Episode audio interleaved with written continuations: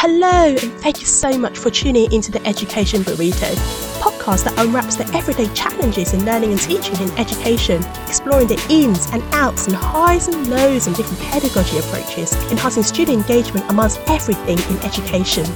My name is Q Sum, and each episode I'll be joined by special guests as we unwrap The Education Burrito. I'm buzzing because I'm joined in this episode by someone who has worked in inclusive tea in the past when they were a student, which saw them continuing in this area of work post-graduation. They've also worked in several student success projects, engaging students through curriculum transformation projects on how to make the curriculum more inclusive for all students across the institution. They've also taken part in championing and presenting the attainment gap at the institutional, regional, and at national levels. If you have been following their work, they publish a paper with colleagues titled, Are We Just Engaging the Usual Suspects? Challenges in and Practical Strategies for Supporting Equity and Diversity in Student-Staff Partnership Initiatives, a paper that I would highly recommend everyone to go and have a read. But anyhow, can you guess who's joining me today? It's the amazing Tamara Reid. Tamara, welcome to the podcast. Thank you. So that was a fantastic introduction. My goodness, I feel like a famous celebrity. But yeah, thank you so much for having me. Well, you are a guest, so you are famous of some sort. Thank you. I'm very excited to be here and have this conversation with you. Good. Well, can I just first of all say congratulations on your new recent venture? Thank you. I appreciate it. Well, for our listeners, Tamara has gone back into education. I have, and it's week one, and I'm just like, what have I gotten myself in for? Studying, researching again, but it's all very, very exciting, and I'm looking forward to taking a kind of deeper delve into like education, its purposes, and how to think a little bit more deeply about my practice, I guess, as a student engagement practitioner. So all very exciting. Yes. Does it feel weird to be a student at the same time? Yes, it does. It really does. Because obviously, for those of you who don't know, I work at Kingston University. So it's weird to be like working as a member of staff at another higher education institute and be a student at another one at the same time. It's really weird because like I have to, I guess, kind of throw away my identity of feeling like a staff member, but I guess having the institutional kind of separation is helpful for kind of dividing those parts of my life a little bit, or else it'd just be like quite a bit hectic when like people send me emails from Kingston as a student and then as a staff, and I wouldn't know what to do really. But welcome to student life. I guess you've got the student card, makes you feel student, then you've got student discount. And that's the key. I've got the student discounts. Living my best life with those, I'll tell you that one for sure. I've just, me and my brother just bought a flat, and I've been like going through all the discounts to be like, is there a discount for furniture? Can I buy a bed with my student discount?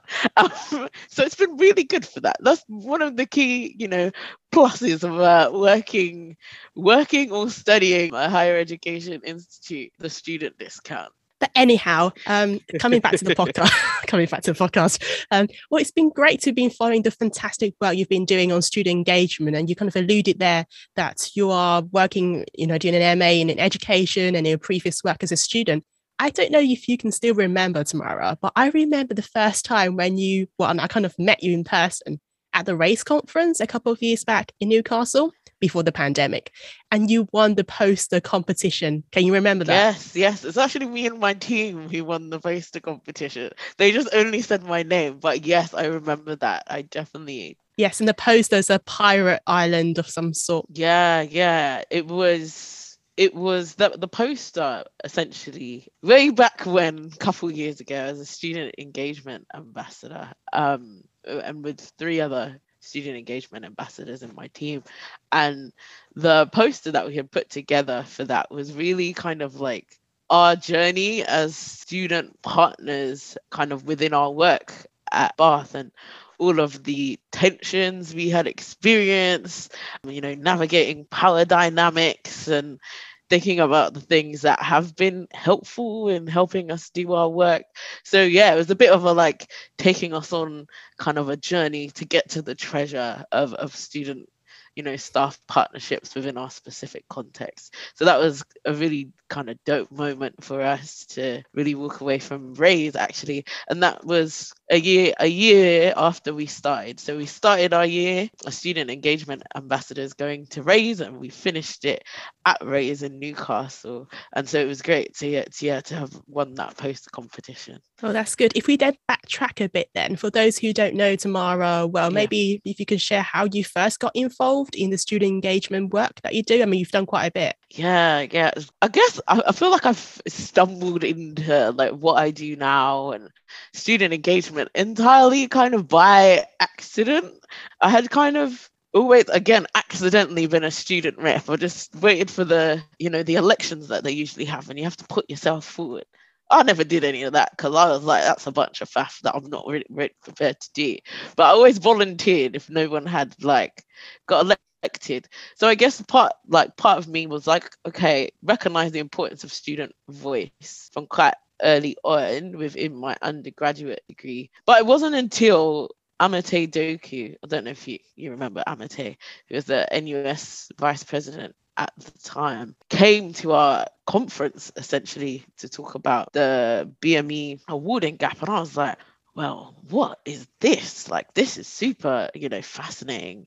Why are students of color not doing as well as their white counterparts? And I found that all just like, it was just really shocking the first time we found out about it, because you're just like, how can this be? But also it was really affirming in a way to the experiences that I had and really brought them to light as issues and not as kind of an experience that should have been acceptable, if that makes sense.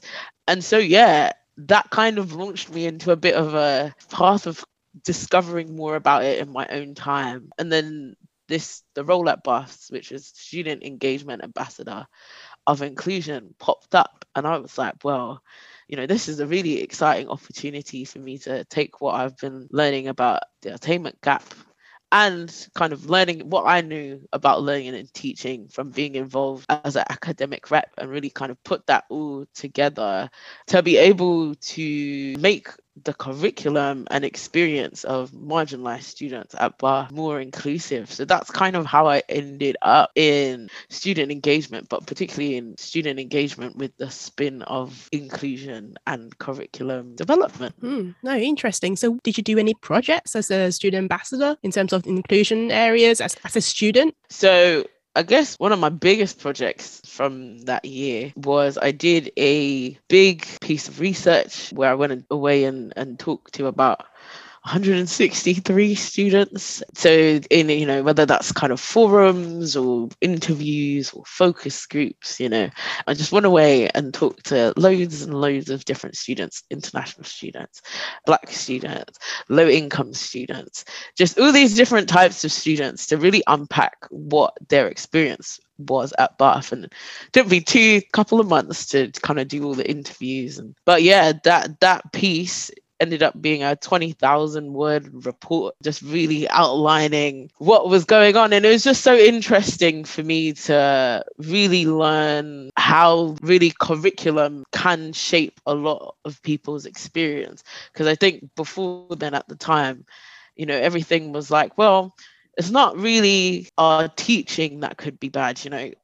Bath is a TEF Gold university. So, a lot of it was like, well, it must be down to the students, all these deficit stuff. And I was just on a mission to be like, to prove that wrong, because I didn't believe that was true. And so some of the interesting things that I had discovered were like really blatant stuff like racism and so on and so forth, which is always really depressing.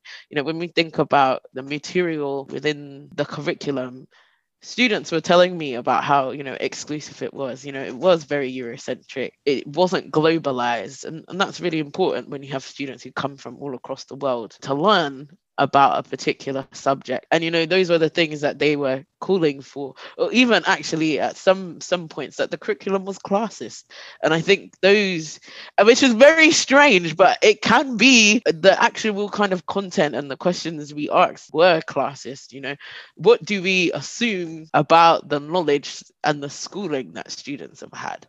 So, you know, one of the questions someone discussed to me about is their teacher was like, well, who's flown a helicopter? And like, in any context, that's just a bit of a crazy question. To me, that sounds like a crazy question to ask. But what was quite interesting was the response in the classroom were actually a lot of people had flown a helicopter, you know, which is stunning. But it's really interesting, actually, that in the context of being at Bath, that question, it was an okay question to ask. But the student who was like, I've never been on a plane, let alone flown anything, was just a bit like, well, I feel left out in this classroom because this is a conversation that other people get to have and I don't. And they're using that experience as a starting place, you know, to look at engineering. So it was a really big and really interesting project, and that served as a lot of evidence for change, so supporting our curriculum transformation process, but also kind of fed into our access and participation plan as evidence. So it's, I think to date, it's probably the best thing I've ever done. It's the thing I'm most proud of, and to be able to, as a student, and be given the space to do that level of work was just, yeah, it was a great experience. That's a very good reflection on how your own, you know, your ethnic minority background and your own experiences influence the things that you got into it, whether by just falling by accident into this area, by raising your hands as being a course rep, to then do the things that you are doing in terms of inclusion, ensuring that there is this equality throughout the higher education system. So if you kind of move on, well, you've been a student before, and then you graduated, and then you kind of got into the roles of inclusion activities at university as a member of staff, how did that feel? Because there is this kind of transition from having that mindset as a student to, yes, I've championed this and now I'm being a member of staff, to then helping and supporting those students.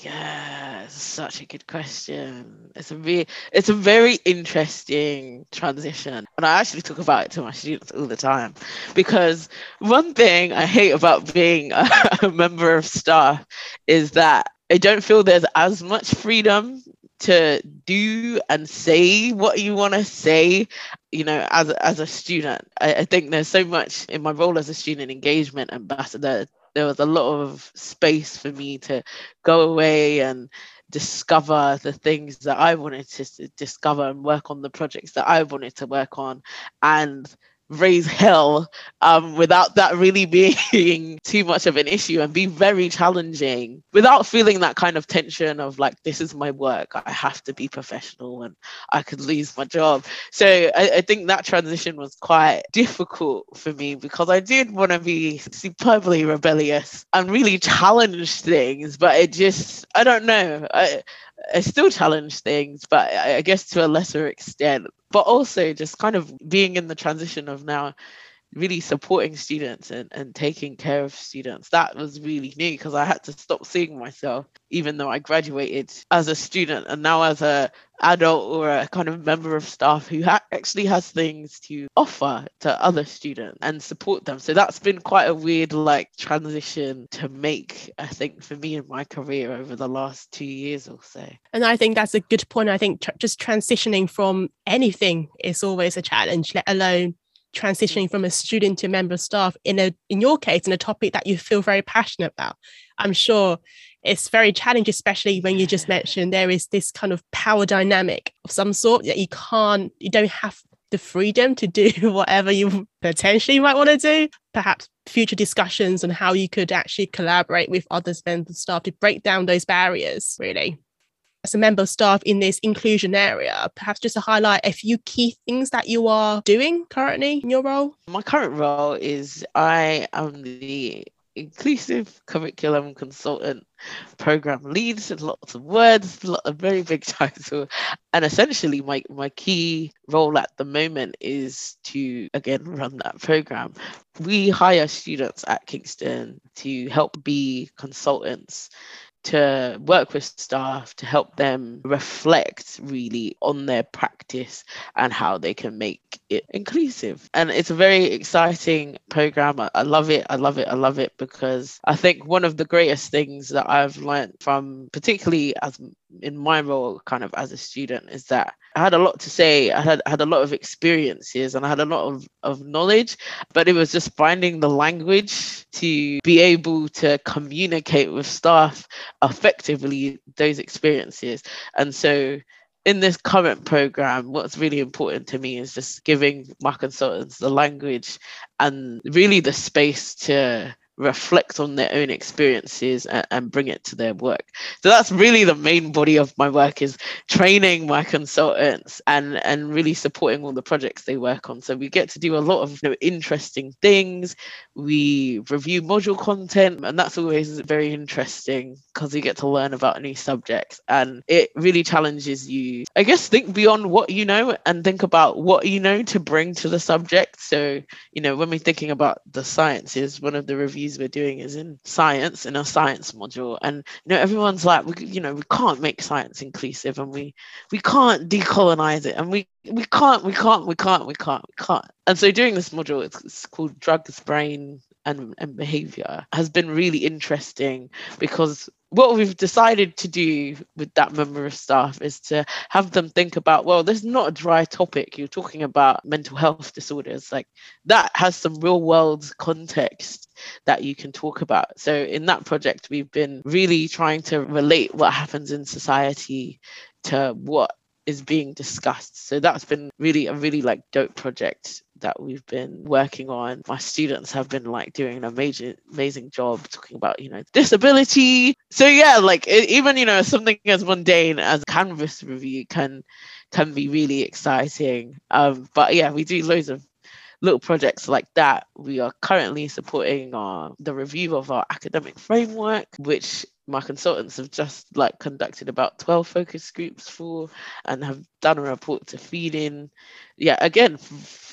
directly to the new framework that will be being set up and will impact every course in the university. And I think that's quite exciting. So yeah, those are just examples of kind of few things that we do, but kind of other work that my team are doing is we're really looking right now at culturally responsive wellbeing in the curriculum and developing an anti-racist curriculum. So that's some of the things I'm kind of working on. You know, the work that you're doing sounds amazing, and I quite like the you've mentioned this a couple of times, the word dope.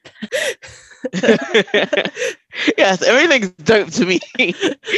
But it's great that you're working with students as consultants. It's like you're drawing on their own expertise and their own experience as a student to then feed in to the curriculum, you know, decolonizing the curriculum, so that students, for example, will take ownership or feel ownership to what they're doing, rather than the member of staff feeding them this information and they are then trying to accept it. So it's quite nice. I want to ask you, because you mentioned you work with staff, member of staff and students, how do you recruit them? Because we know that, I know you and I know that working with students can be quite difficult, especially trying to keep them engaged. How do you engage them in the work that you do in this topical area? Yeah, how do we recruit them? That's a good question. So I've only been in this job for a year, so I've only done one recruitment cycle, but the program has existed for 5 years. So there has been like some groundwork, I think, that's kind of laid the foundation for this year, which was really our biggest year of recruitment. So I think that's been helpful. But I also think the kind of just climate we find ourselves in has really brought inclusion to the forefront of a lot of students' minds, or is helping them, you know, the Black Lives Matter movement really unpack a lot of their experiences. So that's just kind of been helpful in, okay, students being like, I know what this is. I understand what inclusion is vaguely. And so essentially what we do, you know, I just send out flyers, we go to Freshers Fair, we talk to students, and we say like, this is what we do, and we want you to be a part of shaping the way you want to see your own curriculum as a really exciting opportunity, and in a way that they can't do through any other kind of student as or student engagement kind of type activities. But I have found that most of, I would say about 70% of the students on my program are Black, Asian and minority ethnic, which is really great because you usually don't see that kind of diversity in student partnership a lot of the time, I think. And I think it helps that, I guess, this is not a research-based program. So it's really not off-putting to students who are like, well, I don't want to be an academic. So I think I found that quite helpful. So yeah, I don't know. But yeah, we also scrapped our interviews this year as well. We just said, we're getting rid of them. There's no point. Why am I interviewing you? What do I get from that? So we just did video applications, and I was just like, answer these 4 questions. I just want to know that you're passionate about this subject, because I think a lot of these processes and have so much power dynamics, as you said, within them, that actually is really off-putting to so many students who are interested and who do want to apply, but don't feel like they have the experience, don't feel like they have the knowledge when they do. So I try to make it as simple as possible for anyone who just had passion to apply, that they could apply, and in a way that was kind of easy and accessible for them. That's brilliant. I think just it's been more difficult during the pandemic, but you mentioned Freshers' Fair, just handing those flyers is that personalised approach. When you see the students there, you can just talk to them and ask them, there is this great opportunity and they'll benefit you X, Y, Z. And it's amazing how you've got students who are showing their interest and being engaged for it. So that's quite interesting. How about members of staff? How do you keep them engaged, and how do they all fit into this program in terms of helping you with the inclusion goals that you wanted to set and achieve? So it's quite interesting because we're more of like a service to staff, if that makes sense. I would say, I guess, kind of like a lot of other programs, it is really difficult to recruit staff because it's not a thing of like where we have projects that we want staff to come and work with us on. It's more staff have the projects and will come, not projects, they might have ideas, they might have particular things that they want to happen, but that all kind of has to start with them. Again, like that's quite a tricky thing because a lot of staff don't realize that they have a problem, and so for them to kind of make the recognition, well, they don't even have to have a problem, but for them to kind of recognize that this is something that could be beneficial to them has been quite a tricky one.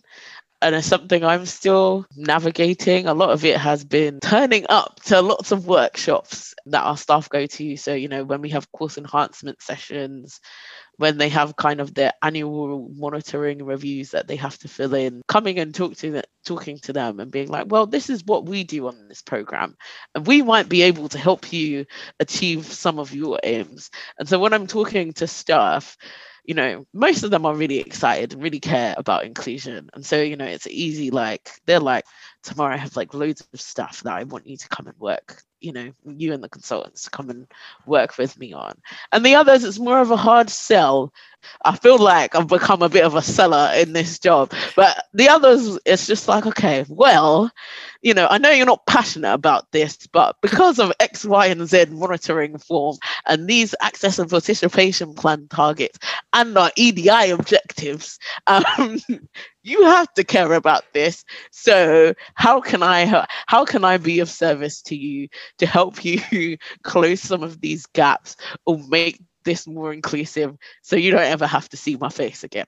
So there's a lot of positioning and really thinking about where the staff that we work with are at and thinking about their needs and how to get them on board. So it's very kind of, again, specialized marketing, if you will, to really try and engage staff with this program. And I may be biased, but this excellent program that I'm running and that with the excellent students I have. So that's kind of like the relationship with staff that we kind of work with on projects, but staff also come in, work with us to kind of train the consultants. And I really enjoy that, having kind of members of staff come and teach them about learning and teaching and student engagement, and really just helping them build their knowledge about all the different areas that kind of encompass learning and teaching and inclusion. And so that's kind of really exciting when we get staff are like, I want to do training, or I just want to have a chat with the consultants and get their understanding and perspectives.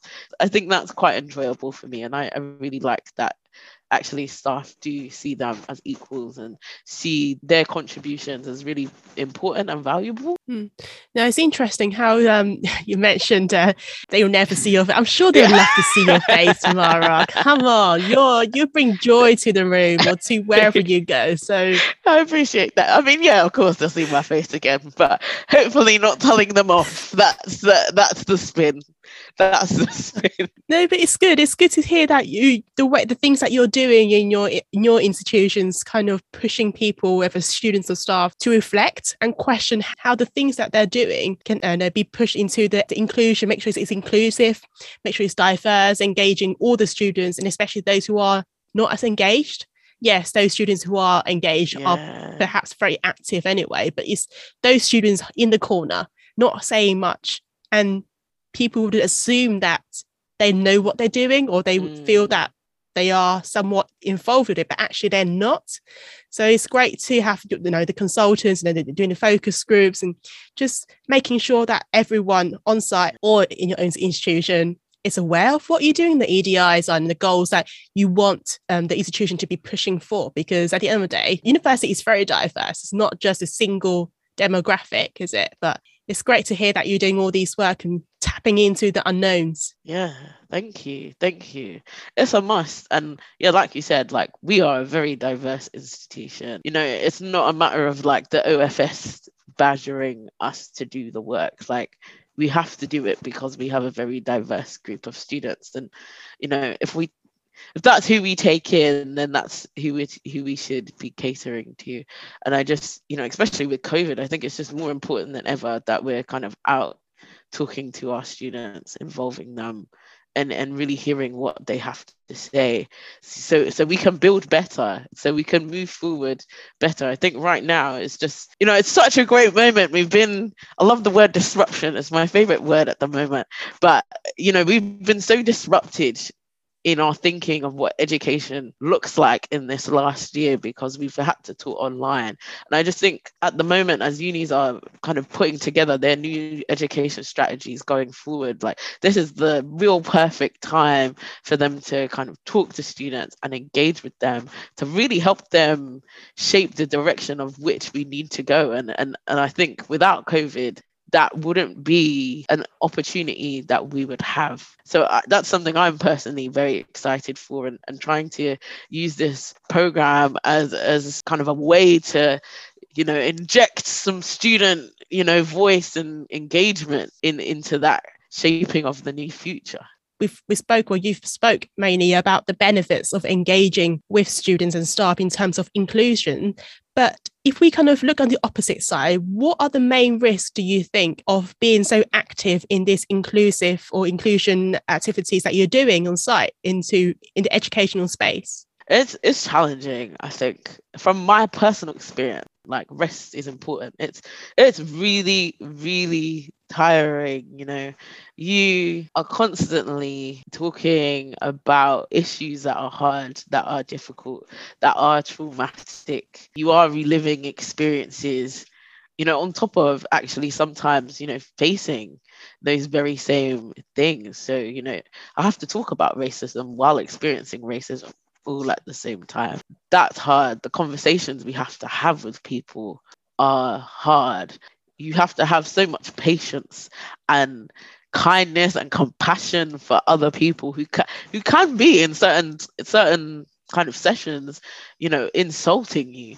So that all in itself can just be such a struggle to cope with. And I think what I've learned is that I have to take time to take rest and step away, because from a sustainability point of view, like, I won't be able to keep doing the work I do. I won't be able to have the impact I would like to have. And, if that is saying no to some things sometime, then that's okay. Do you know what I mean? That's okay. So I think that is the number one challenge. And I think thinking about my students now, because I feel so strongly about safeguarding in terms of the experiences they're having.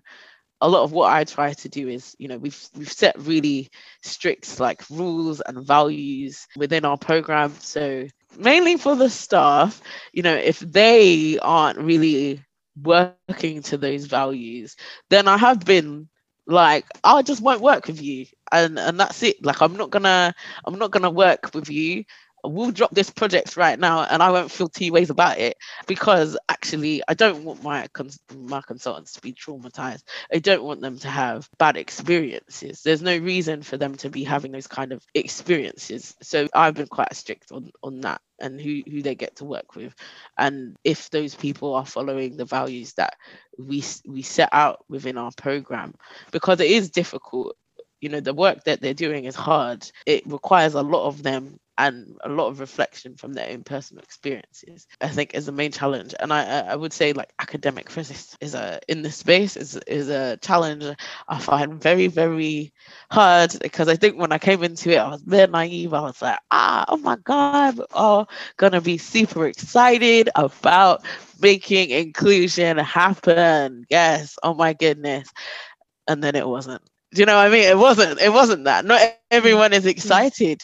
And that's a realization that I've had to come to grips with. And I think if you don't come to grips with it, like, it will make your career very difficult. But I've really tried to make peace with, like, some people aren't on this journey, and if they're resistant, what is it that I need to do before we can have this conversation?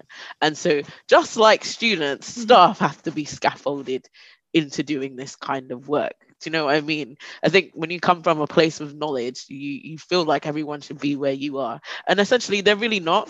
Like, this is very scary. This is challenging for them. This is challenging them as people and their values and their ways of thinking. So a lot of my thinking around academic resistance in particular has been like, okay, like, how do I start where you're from? How do I take you to where you need to go? How do I deal with your emotions? How do I comfort you? You know, how do I make this as easy as possible? Be on board. So whilst that's a challenge, like, it's one that I've been learning how to navigate quite carefully and quite practically as well. And then just thinking about my students, not that they, like, throw up massive challenges. I think one of the biggest challenges for me this year is just always about building their confidence that they have ownership and authority and agency in all the work that they do within the space like I've created for them. Because I think part of them is just like, sometimes I give them work and they're like, okay, so you're not going to tell me what to do, or you're not going to give me instructions, or you're not going to give me a timeline. I'm like, the most I'll give you is like a key deadline, but other than that, like, it's up to you. Like, I want you to shape this work. You don't have to kind of look to me, or, you know, when speaking with staff, to be like challenging. Like, I want them to be challenging. So I think that's been quite a challenge for me, to help them really step into their authority and the fact that they have knowledge, the fact that they belong in this space, the fact that they have things that they can contribute. And I think it's the process of them doing the work that has really helped them gain that confidence and understanding, and me kind of like dropping out of the space. I've been like to them, just think of me as your guide / facilitator on this journey of, you know, inclusion and curriculum development. So really trying to change my positioning to help them feel like, you know, we are equal, and the staff we're talking to are equal. So yeah. Yes. And you've highlighted really a lot of challenges there in terms of how to get staff and students engaged. But one thing I've got from you just sharing that is the compassion. It's having the compassion as the member of staff. It's having the compassion as a member, as a student as well. It's a two-way thing. You can't really work with students or staff without understanding or trying to understand or communicate with each other. And I feel like that's kind of the main takeaway point here. But you've then alluded to people kind of doing things and applications. And if I may perhaps then ask you, what would you say would be Tamara's top tip for those who are listening at the moment and not feeling very confident if they want to, or not knowing how to include inclusion into their curriculum? Oh, it's hard to put it in top tip, but questions. I always pose questions to my staff. And my top tip is just, think about your subject in the context of the real world. Like, don't worry about you know, X group of student and Y group of student and Z group of student. It's like, okay, well, I have to use an example, but, you know, I teach computer science. Where do I start with that? Well, actually, let's, you know, look around at how, for example, AI might be used in the real world.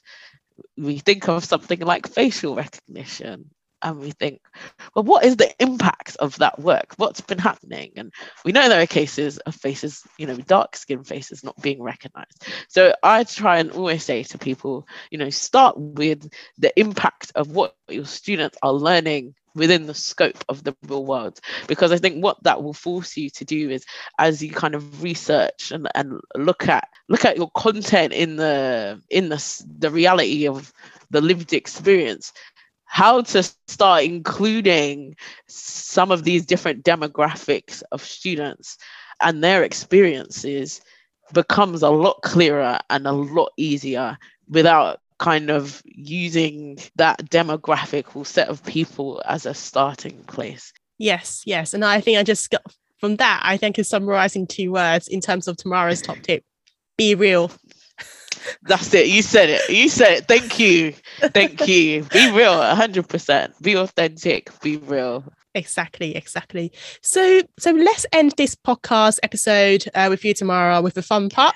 But we're going to do a quick short firing round for our listeners and for me to get to know you more. So I've got a set of questions, random questions.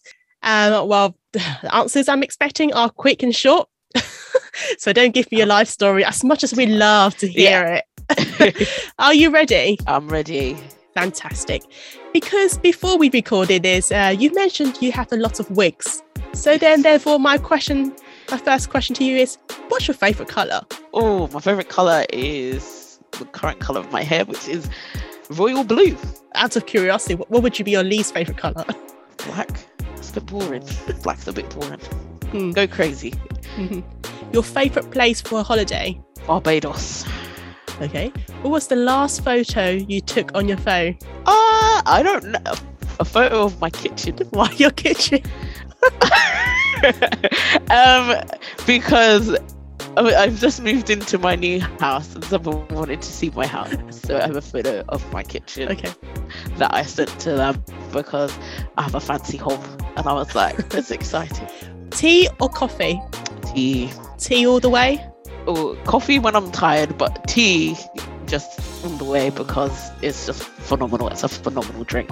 I don't know. There's no better beverage. How much milk do you put in your tea? A random question. Do you like it really strong or really weak? Like just a cup full of milk, which is tiny in your tea. Enough that it's like I leave my tea bag in whilst I put the milk in. So it's a very strong cup of tea, but it's also quite a very caramel colour cup of tea at the same time. That's it, because I don't get people who just dip in the tea bag and then take it out. Just leave it in there. Do you know what I mean? I think it's a good way for, if people want to make a cup of tea, they now know how to make a perfect cup of tea for tomorrow. Yes, they do. If you were to pick one learning and or teaching platform or tool, what would it be? Big fan of Mentimeter because I love our quiz. Mm-hmm. I love a quiz. What do you do to recharge your energy after a long, stressful day of work? I have a glass of wine and I'll watch lots of Marvel shows on Disney+. Okay, so what's your favourite movie? From the Marvel Cinematic Universe. Do you know what? It has to be Guardians of the Galaxy. What a sensational film with a sensational soundtrack. Okay, then, so what's your favourite music genre? R&B is my favourite genre. Okay. Other than your phone or your laptop or your tablets or any piece of technology, what would be the one best thing to carry around to show students and or colleagues in corridors when on campus? Oh, that's a hard question.